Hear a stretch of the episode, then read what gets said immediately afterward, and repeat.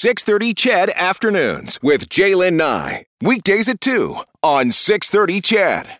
Well, the Canadian Medical Association is renewing calls for a better focus on a vaccine certificate system. Now, you'll remember just last week, the CMA outlined a four-pillar policy roadmap. It would that it said it would like to see whomever forms the next government take a really close look at. And one of those pillars is developing a vaccine passport system for international travel and deploying a domestic vaccine certificate program. Instead, we are seeing, you know, some provinces put a certificate system in place, others are not. Ontario announced one today, and the CMA says that's leading to confusion, it's leading to uh, inequities.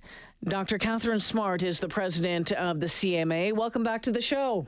Thanks for having me. All right, we're talking today about uh, vaccination passport systems or vaccination certificates, and it's something that um, the CMA outlined. I think it was just last week uh, when we talked last, and it was one of the four pillar policies. It was one of the pillars in the four pillar policy roadmap that was outlined that you wanted whichever government, um, you know, takes up um, yeah, position in Ottawa to take a close look at. And one of the things was talking about, you know, developing a vaccine passport system, a domestic vaccine passport or certificate program.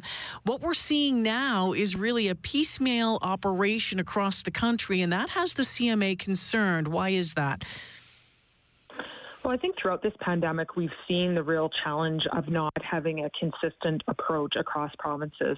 And now that we're talking about something like a vaccine certificate, which is clearly an effective tool in driving up vaccination rates in communities, again, we're looking at provinces striking out on their own to perhaps use a certificate or not. And, you know, the worry is, of course, us ending up with a patchwork of different types of certificates across the country that are inconsistent and limit the interoperability for Canadians as they want to move move, you know, across the provinces and territories. Yeah, I mean, and that is one of the things. Um, well, there's a couple of things that you you brought up. We saw in BC when um, the uh, the certificates uh, were announced last week that the vaccination rates jumped dramatically in the past in the in the recent uh, seven, eight, nine days. And I think people are just realizing, okay, we're going to need to do this to do the things that we want to do. Absolutely. And, you know, I think what we all have to remember is part of living with other people means making decisions that benefit everybody. Um, I think sometimes people get overly focused on their personal freedoms and forget that the choices we make every day impact our neighbors and the people around us. Vaccine certificates are a tool to encourage people that have maybe been hesitant or holding back to get vaccinated so that they're able to fully participate in the social life of their communities, which of course is what all of us are craving as we move out of lockdowns and into this next phase of the pandemic as you said, you know, what we saw in BC was a 200% increase in new appointments for vaccination when the certificate was announced.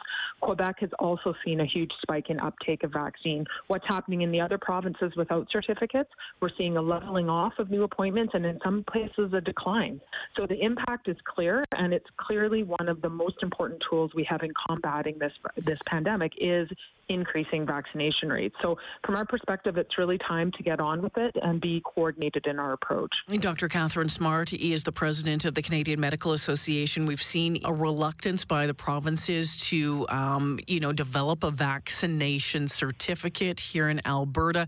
We've been told through an app, uh, it's called My Digital ID, that there's going to be a little form that we can print off that will show our vaccination status. And I think the concern is, is what does that mean when we want to travel internationally or possibly, um, you know, you know, between provinces and province, if we need to show some sort of certification that we've been vaccinated, will that be accepted everywhere? And to me, that is one of the reasons why I think that this should be, um, you know, almost a, a, federal program. I know it's difficult because health falls under the the, provincial the, the provincial, you know, tier. But to me, this is a lack of action on the federal government's part. I would like to see uh, more movement from from it. Yeah, I totally agree. I mean, I think this is a clear area where federal leadership makes sense. Um, we've seen signals from the federal government that they're offering some funding. You know, they are have talked about requiring vaccination for domestic travel on airlines, trains, etc. Um, so I think this is an opportunity for the federal government to step up and provide leadership in this space so that it moves forward in a way that makes sense and is consistent. Dr. Smart, uh, you know, we are seeing numbers rise in uh, provinces uh, across the country, certainly here in Alberta when it comes to COVID 19 and the Delta variant.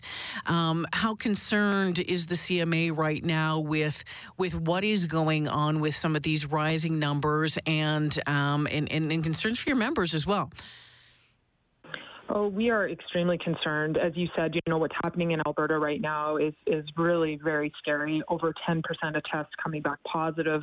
Uh, you know, huge rise in hospitalizations, ICUs filling up, hospitals diverting patients to other areas, elective surgeries again being canceled. And this is on a background of huge burnout amongst healthcare professionals who are now entering this fourth wave physicians, nurses, respiratory therapists who are again being called on to rise above and care for these overflowing units with people that at this point are presenting with a disease that was entirely preventable. Mm. And that is, I think, a really scary position to be in.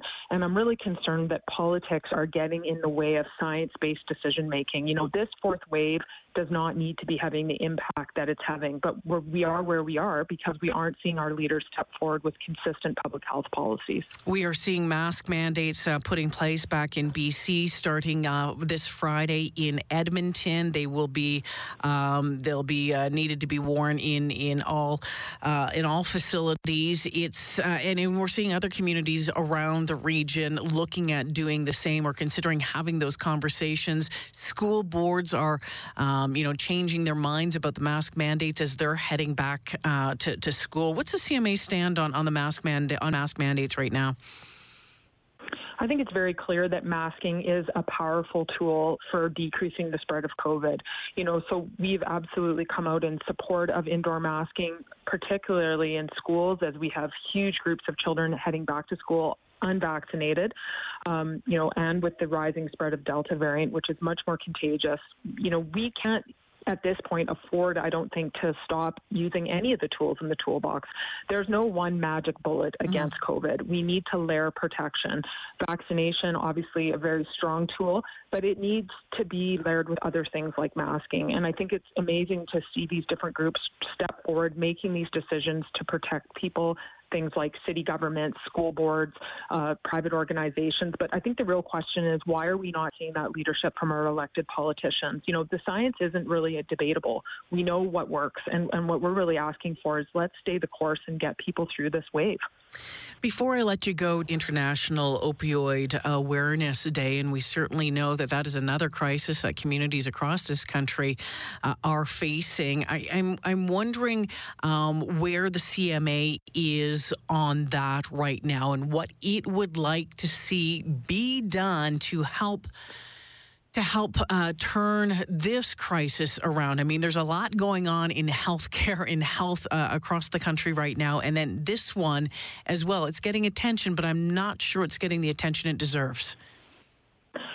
Absolutely. I, I, think you're highlighting, you know, what is a huge challenge in the healthcare space. There's so many things competing for our attention and so many different groups of patients that have been marginalized for so long. COVID is dominating the conversation, of course, right now, and it is an emergency that's impacting everyone. But the opioid crisis is right up there. We know there's been so many Canadian lives lost to opioids and drug overdoses. We do not have adequate supports for people struggling with addiction. Again, it's another area where politics has really made it difficult to lead with evidence based interventions that keep mm. people safe and help people towards recovery. Um, and this is another area where I think we really need to turn our attention. There's so many aspects of our healthcare system right now that need you know need help and need the financial and supports to in order to really serve patients and help more Canadians live a healthy life. Dr. Katharine Smart is the president of the Canadian Medical Association. Always appreciate our conversations. Thanks for joining me this afternoon. Thanks, Jalen.